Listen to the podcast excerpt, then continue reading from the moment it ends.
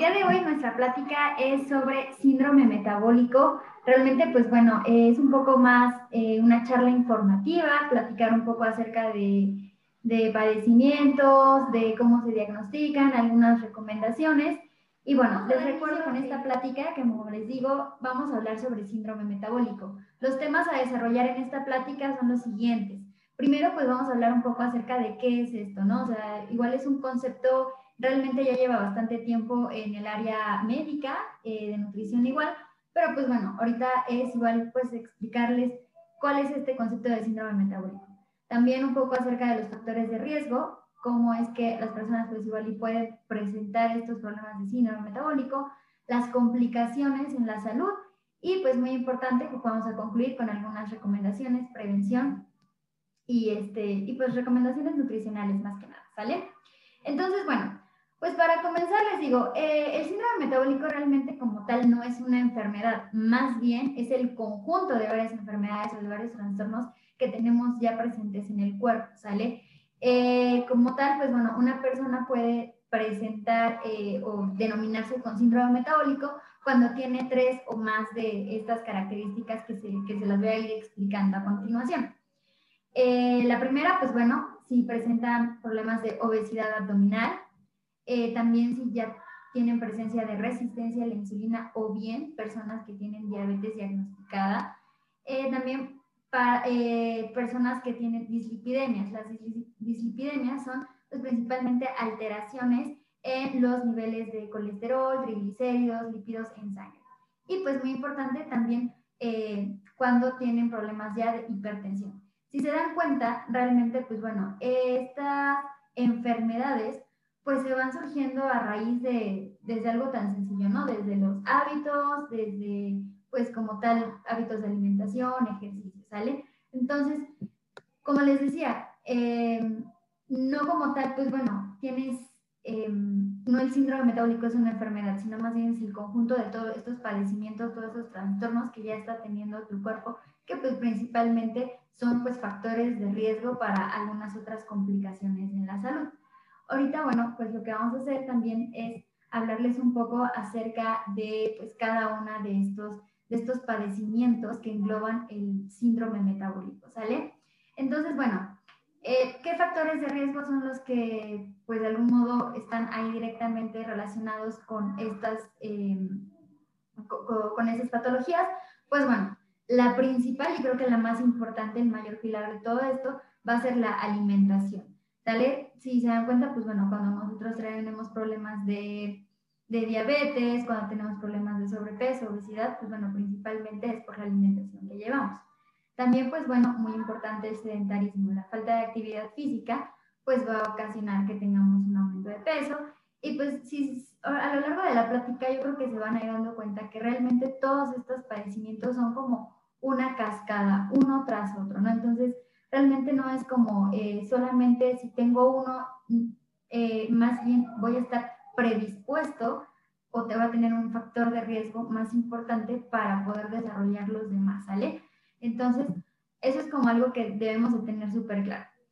El primero, y creo que a mi punto de vista es como el principal, el que va a detonar igual y muchos otros desencadenantes de, de estos síntomas, pues va a ser la obesidad abdominal.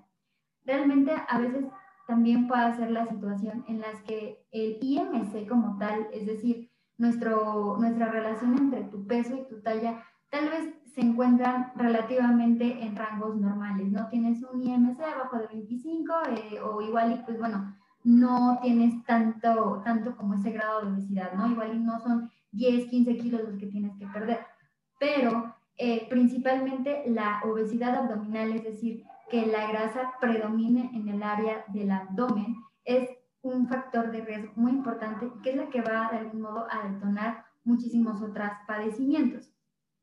¿Por qué? Porque bueno, si aquí vemos en esta, eh, bueno, en esta imagen, podemos ver que pues tenemos aquí, es, eh, pues hay dos tipos de algún modo, dos tipos de grasa. La, la grasa subcutánea, que por así decirlo, es la que tenemos entre nuestra piel y el músculo, y la otra que es de un poco mayor de riesgo, que es la grasa visceral, que es la que ya se encuentra, por así decirlo, cerca o filtrando también los órganos. Y bueno, hay que considerar que pues en el área visceral, en el área abdominal, pues predominan bastantes órganos que son muy importantes para el funcionamiento del cuerpo, ¿no? Desde pues el hígado, pulmones, corazón, páncreas.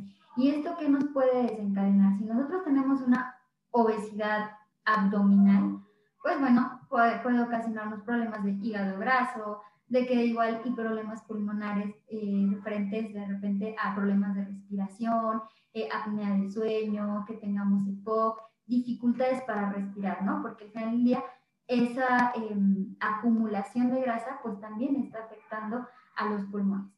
O bien, pues también, como sabemos, el corazón es igual como que de los principales órganos que va a afectar el, acúmulo de grasa, ¿no?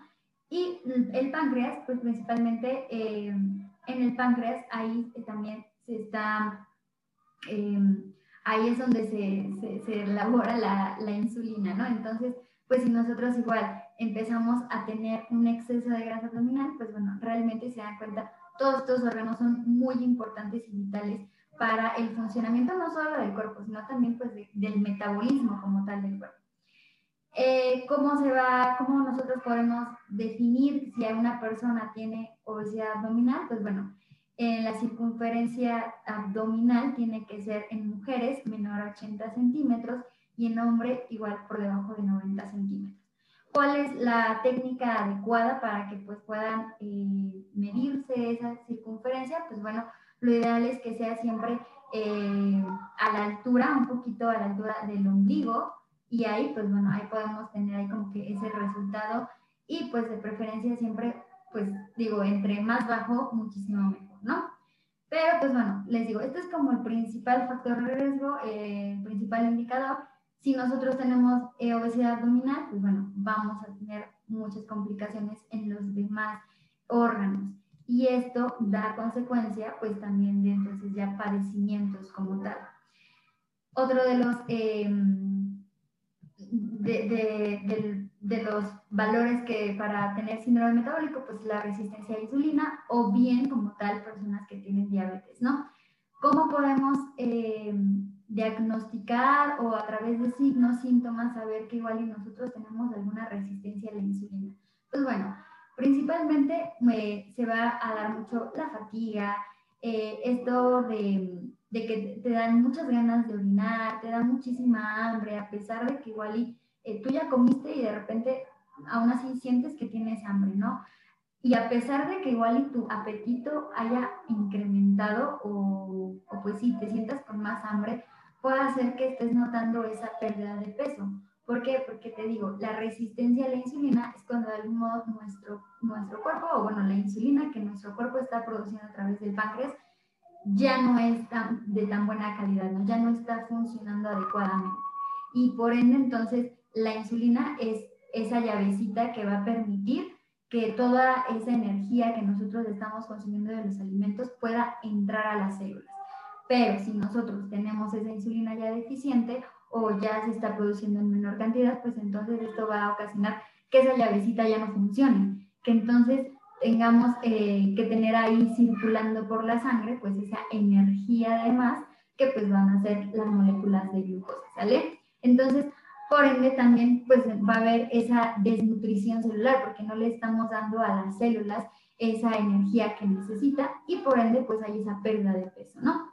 Y también uno de los signos que, pues muy recientemente también se ha visto mucho, o bueno, que se ha puesto eh, mayor importancia, es algo que se conoce como acantosis, que esto es más que nada eh, cuando se presentan a veces ya oscurecimiento de la piel en algunas partes como atrás de la nuca, eh, en algunas, pues sí, en codos, en espalda, que bueno, a veces nosotros podemos decir que no, pues igual y porque pues no me baño bien o no te estoy teniendo una buena limpieza, pero realmente este, este signo como tal en la piel que se conoce como acantosis también nos está haciendo referencia a una resistencia a la insulina, porque ahí nuestro cuerpo, pues nuevamente les digo, no está ya eh, teniendo un buen utilizamiento de la insulina, ¿sale?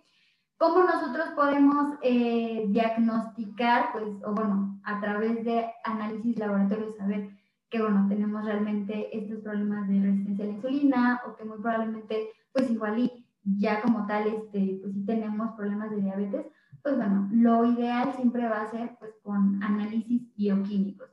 Estos síntomas, pues bueno, al final del día son un, eh, como la primera parte, ¿no? Pero de ahí, pues es necesario que ustedes hagan laboratorios, que nosotros veamos que nuestros niveles de glucosa en ayuno se encuentran por debajo de los 100 miligramos por decilitro, ¿no? Que también, pues bueno, eh, otra opción igual muy buena para determinar si nuestros niveles de glucosa se encuentran estables y de algún modo estables al menos de tres meses para acá es la hemoglobina glicosilada, que esta nos dice que igual, pues deben de, o sea, si nuestros valores son arriba del 6% de hemoglobina glicosilada, estamos diciendo que entonces también tenemos ahí esos eh, valores de glucosa un poco alterados, ¿sale? Y pues aparte la ventaja de este indicador que es la hemoglobina glicosilada es que a diferencia de la glucosa en ayunas, que solamente de algún modo eh, a veces puede ser muy fácil de, de, modificar, porque pues a veces igual si sabemos que nos van a tomar la glucosa, pues bueno, un día antes igual y pues no como nada de refresco, no eh, me cuido mi alimentación, trato de comer lo mejor que se pueda. Y entonces esa glucosa en ayunas, pues igual y sí se va a ver alterada, igual y sí vas a tener esos niveles eh, no, normales, ¿no? Que son 100, 100, menos de 100. Pero a diferencia que la hemoglobina glicosilada, esa pues bueno, también se la pueden realizar con unos estudios de laboratorio mm, normales, básicos, y pues ahí nos dice, no, este rango eh, nos da un promedio aproximado de tres meses de cómo se encuentran tus niveles de glucosa. Entonces, si nosotros estamos viendo que tenemos más del 6% de hemoglobina glucosilada, entonces ahí también ya estamos hablando de que pues igual y tenemos esos niveles de glucosa descontrolados por mucho tiempo, que igual y ya estamos presentando esta resistencia a la insulina. O bien también eh, la curva de la curva oral de, glucosa para ir viendo cómo, cómo está siendo el comportamiento de tu cuerpo ante pues ciertas dosis de glucosa. Esta curva, pues sí, es un análisis un poquito ya más largo, más tardado, porque tienen que estarte monitoreando tus niveles de glucosa. Una vez que consumes, te suministran 75 miligramos, o 75 gramos, perdón, de glucosa pura y vemos cómo tu cuerpo lo va eh, metabolizando, ¿no? Cómo lo va absorbiendo. Y pues aquí nos dice que si tú realmente tu cuerpo está funcionando bien, pues entonces esos 75 gramos no va a hacer que suba más de 140 miligramos de, de glucosa en la sangre. Entonces, bueno, eso también ahí eh, son los estudios o los análisis que tú puedes ahí considerar si de repente presentas estos síntomas, ¿no? Como les decía, desde igual y que te da mucha sed, que te da mucha hambre, de repente sientes muchas ganas de orinar, te da fatiga, a pesar de que tú comes bien o duermes bien, sientes esa fatiga, eh, empiezas a sentir una pérdida de peso, pero realmente que, o sea, no es como tan eh, voluntaria de que, ah, pues porque estoy haciendo dieta, porque estoy haciendo ejercicio, ¿no? Sino porque realmente igual estoy perdiendo una pérdida de peso significativa. ¿Qué, eh, ¿Qué nos puede ocasionar también el que no tengamos un buen control de, la, de nuestra glucosa o bien que tengamos diabetes y no lo sepamos? Porque estudios realmente dicen que el 50% de las personas que a veces tienen diabetes ni siquiera lo saben. Entonces, pues si nosotros no tenemos, eh, si no tenemos conocimiento de, algún, eh, de esta enfermedad y no actuamos para atenderla, pues bueno, eh, igual y al principio solamente sean estos síntomas, ¿no? Como les decía, igual y pues van a tener más hambre, van a sentir más sed, cosas de ¿no? De repente igual y que se sientan con náuseas mareo, que de repente eh, la vista borrosa, pero más adelante pueden ocasionar problemas como neuropatías, en donde, pues bueno, muy conocido, pierden la sensibilidad del, cuerpo, eh, la retinopatía, donde igual ahí van perdiendo poco a poco la vista o pues sí, la, la visión, o bien la las nefropatías, que pues hacen referencia como tal a problemas ya de eh, como, tal, pues ahí el, el, malestar para, no hay un buen filtrado en riñones, ¿no? Y entonces ahí ya también están afectando a otros órganos. Entonces, bueno, este es otro de los eh, de las enfermedades, padecimientos de síndrome metabólico. Si nosotros igual no tenemos un buen control, empezamos, ¿no? Empezamos con la obesidad o la grasa abdominal, pasamos igual y esto nos puede ocasionar, pues sí, resistencia a la insulina. Y por ende, pues bueno, también la resistencia a la insulina también puede ocasionar, como les decía, eh, problemas de corazón y bien, pues estos problemas de hipertensión. Realmente la hipertensión, pues los síntomas que presentan son a veces muy, em, muy silenciosos, muy como tranquilos. Para que realmente tú sepas que tienes hipertensión, pues a veces sí es importante el monitoreo constante, ¿no? ¿Cuáles son algunos síntomas? Pues bueno, a veces que los mareos, dolor de cabeza, visión borrosa, pero realmente, pues bueno, lo que sí se recomienda para que tú también descartes estos problemas de, de repente de que, pues si ya tengo diabetes, no la tengo bien controlada, igual y ya vi que tengo una obesidad abdominal, pues entonces es importante sin monitorearme, porque esos dos factores van a generar que muy probablemente sea más propensa a tener problemas de hipertensión. Esta es una tablita más que nada, pues bueno, para que ustedes igual y conozcan los valores normales. ¿Cuáles son los valores normales? Lo ideal es que tengamos una presión por debajo o igual a 120-80. Eso es como tal los valores normales.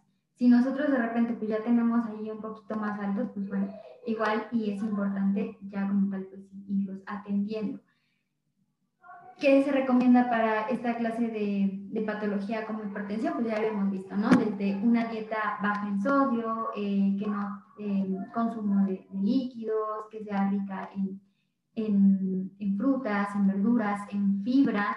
Y muy importante, a pesar de que a veces, pues no, tenemos la idea de que la hipertensión va a acelerar mi ritmo cardíaco, que si de repente yo hago ejercicio, pues me voy a, va a elevar más mi presión arterial, sí es importante que incluyamos la actividad física, tal vez de intensidad baja a media, pero sí es importante que la empecemos ahí a incluir en nuestros hábitos.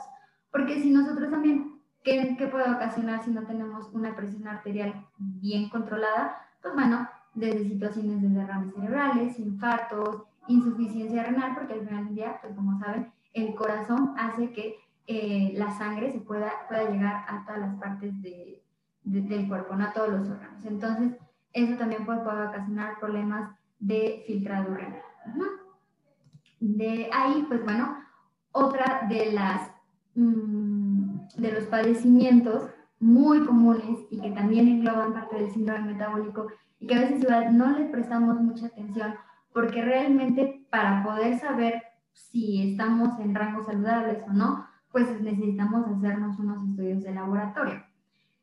Así que, pues bueno, si tú presentas de repente problemas de fatiga, mareos, hormigueos, malestar, que de repente se te duermen ahí las piernas o que de repente igual y se te entumecen las extremidades, eso también, pues bueno, nos habla de una circulación un poco deficiente.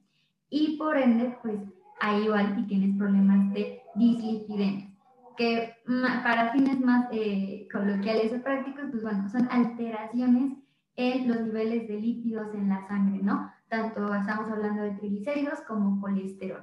Ya hemos hablado muchísimo también de estos en pláticas anteriores, pero pues igual es importante que tú también sepas como los valores de referencia, ¿no? Estamos hablando de que triglicéridos no deben de pasar los 150 miligramos por decilitro, ¿sale? Y en el caso del colesterol, pues también que sean solamente 200 miligramos.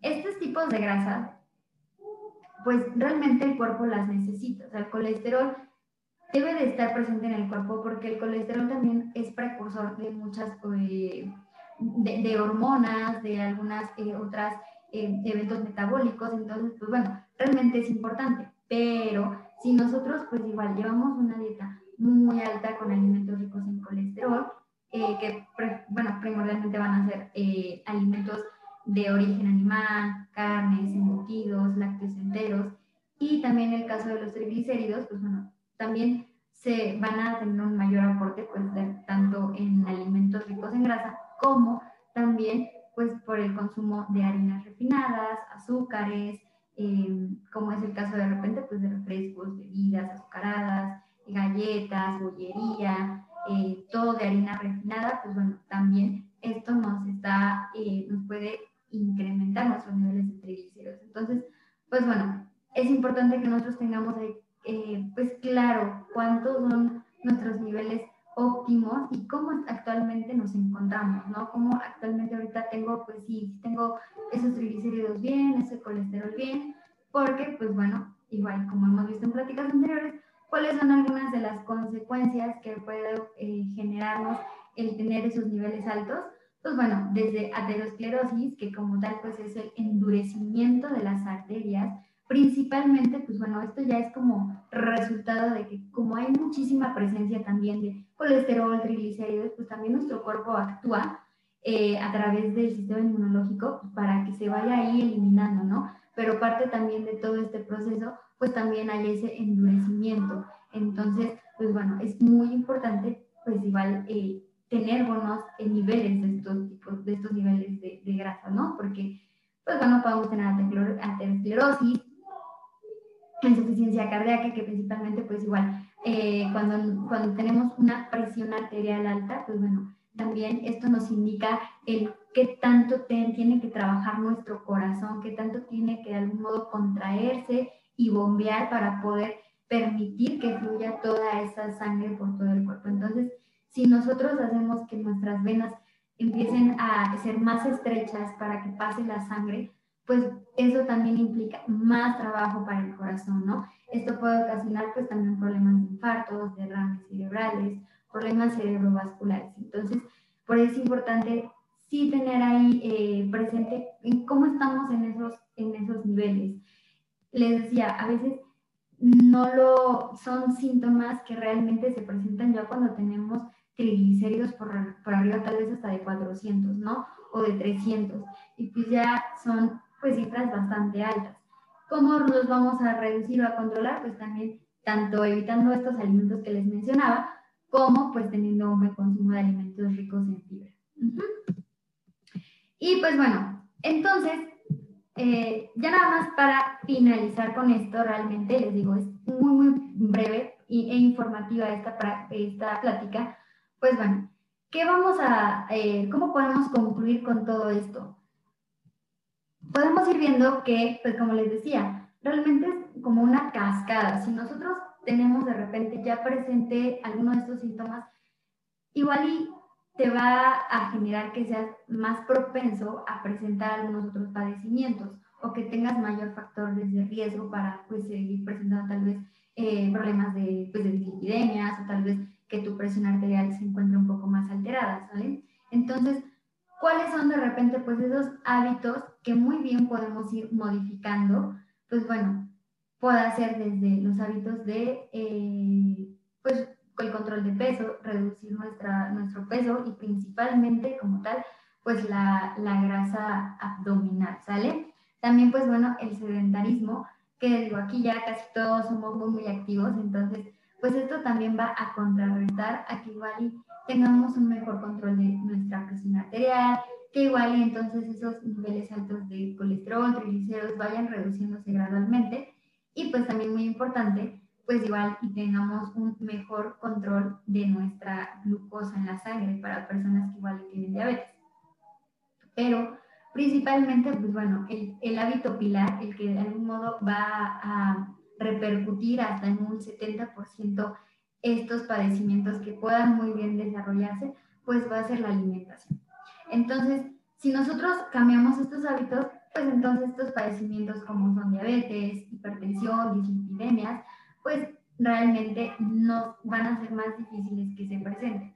Porque entonces, como les digo, el síndrome metabólico realmente es ese conjunto, es el eh, hacer referencia a que una persona está más propensa a padecer todas estas complicaciones que yo les platiqué sobre eh, pues los de, sobre cada uno de estos padecimientos, ¿no? Desde pues que tengamos problemas de retinopatías, problemas de nefropatías, que tengamos problemas de, de repente, de algún, podamos tener más eh, probabilidad de, sufrir algún problema cerebrovascular o alguna insuficiencia cardíaca. Entonces, realmente el síndrome metabólico, les digo, está denominado como tal, pues para, eh, pues ahí eh, agrupar a todos estos padecimientos que nos hacen más propensos a presentar estas complicaciones de salud.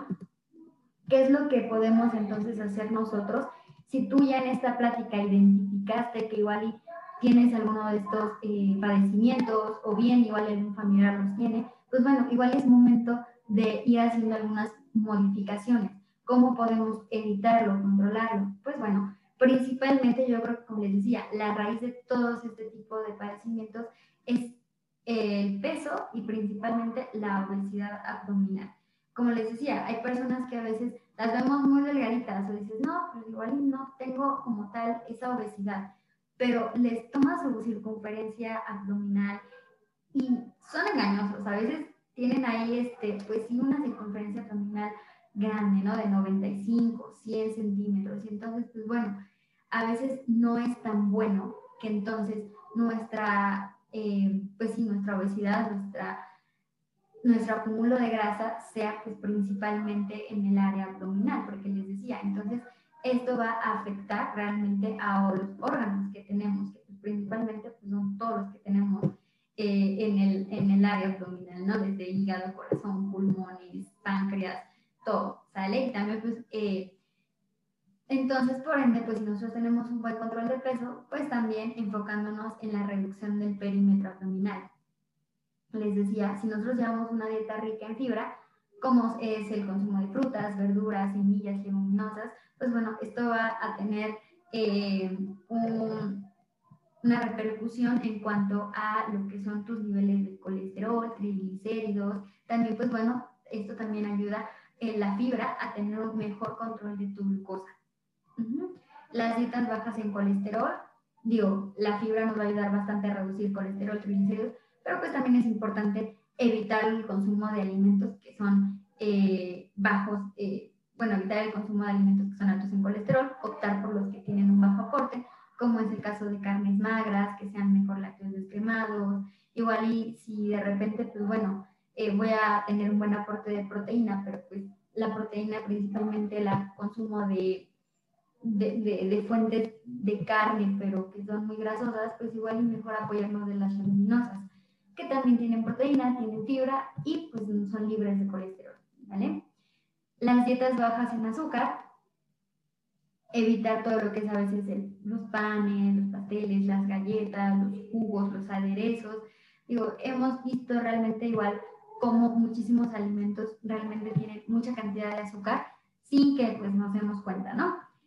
¿Esto en qué, en qué nos ayuda? Pues en tener un mejor control de la diabetes, tener un mejor control en, en estos niveles de triglicéridos y pues muy importante también para, eh, en general, pues también una dieta baja en sodio, ¿no? Evitar alimentos como embutidos, carnes rojas, enlatados, aderezos, refrescos, que igual, pues bueno, van a tener un alto contenido.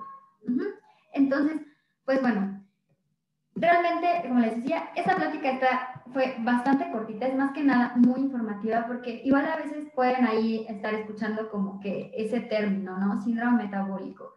Pero ¿en qué consiste? Pues bueno, ya vimos que eh, pues igual ahí nos puede, em, pues es más que nada, les digo, ese conjunto de varios padecimientos que pues principalmente también nos van a alterar el funcionamiento de nuestro cuerpo. Les digo, ahí ya tenemos bueno, yo así lo percibo y quiero que se lleven eso, que es realmente una cascada. Si nosotros empezamos tal vez con solamente obesidad, ah, pues bueno, muy probablemente, pues bueno, igual es una buena oportunidad para monitorear, para estar al pendiente con eh, tus niveles de glucosa, tus niveles de triglicéridos, colesterol, porque entonces esto nos pueda seguir ocasionando, pues les digo, que entonces más adelante sigamos teniendo más padecimientos y pues Igual y eh, pues dices, bueno, pues ya, ¿no? Ya me diagnosticaron diabetes, pero eh, no es solamente eso, ¿no? Sino también las complicaciones que pueda haber en tu salud, ¿no? Y que igual y si no tienes un buen control de esto, entonces, ¿qué es lo que pueda, pueda pasarte, ¿no? Entonces, bueno, pues con esto finalizo la plática. La verdad es que... Muchísimas gracias a todos.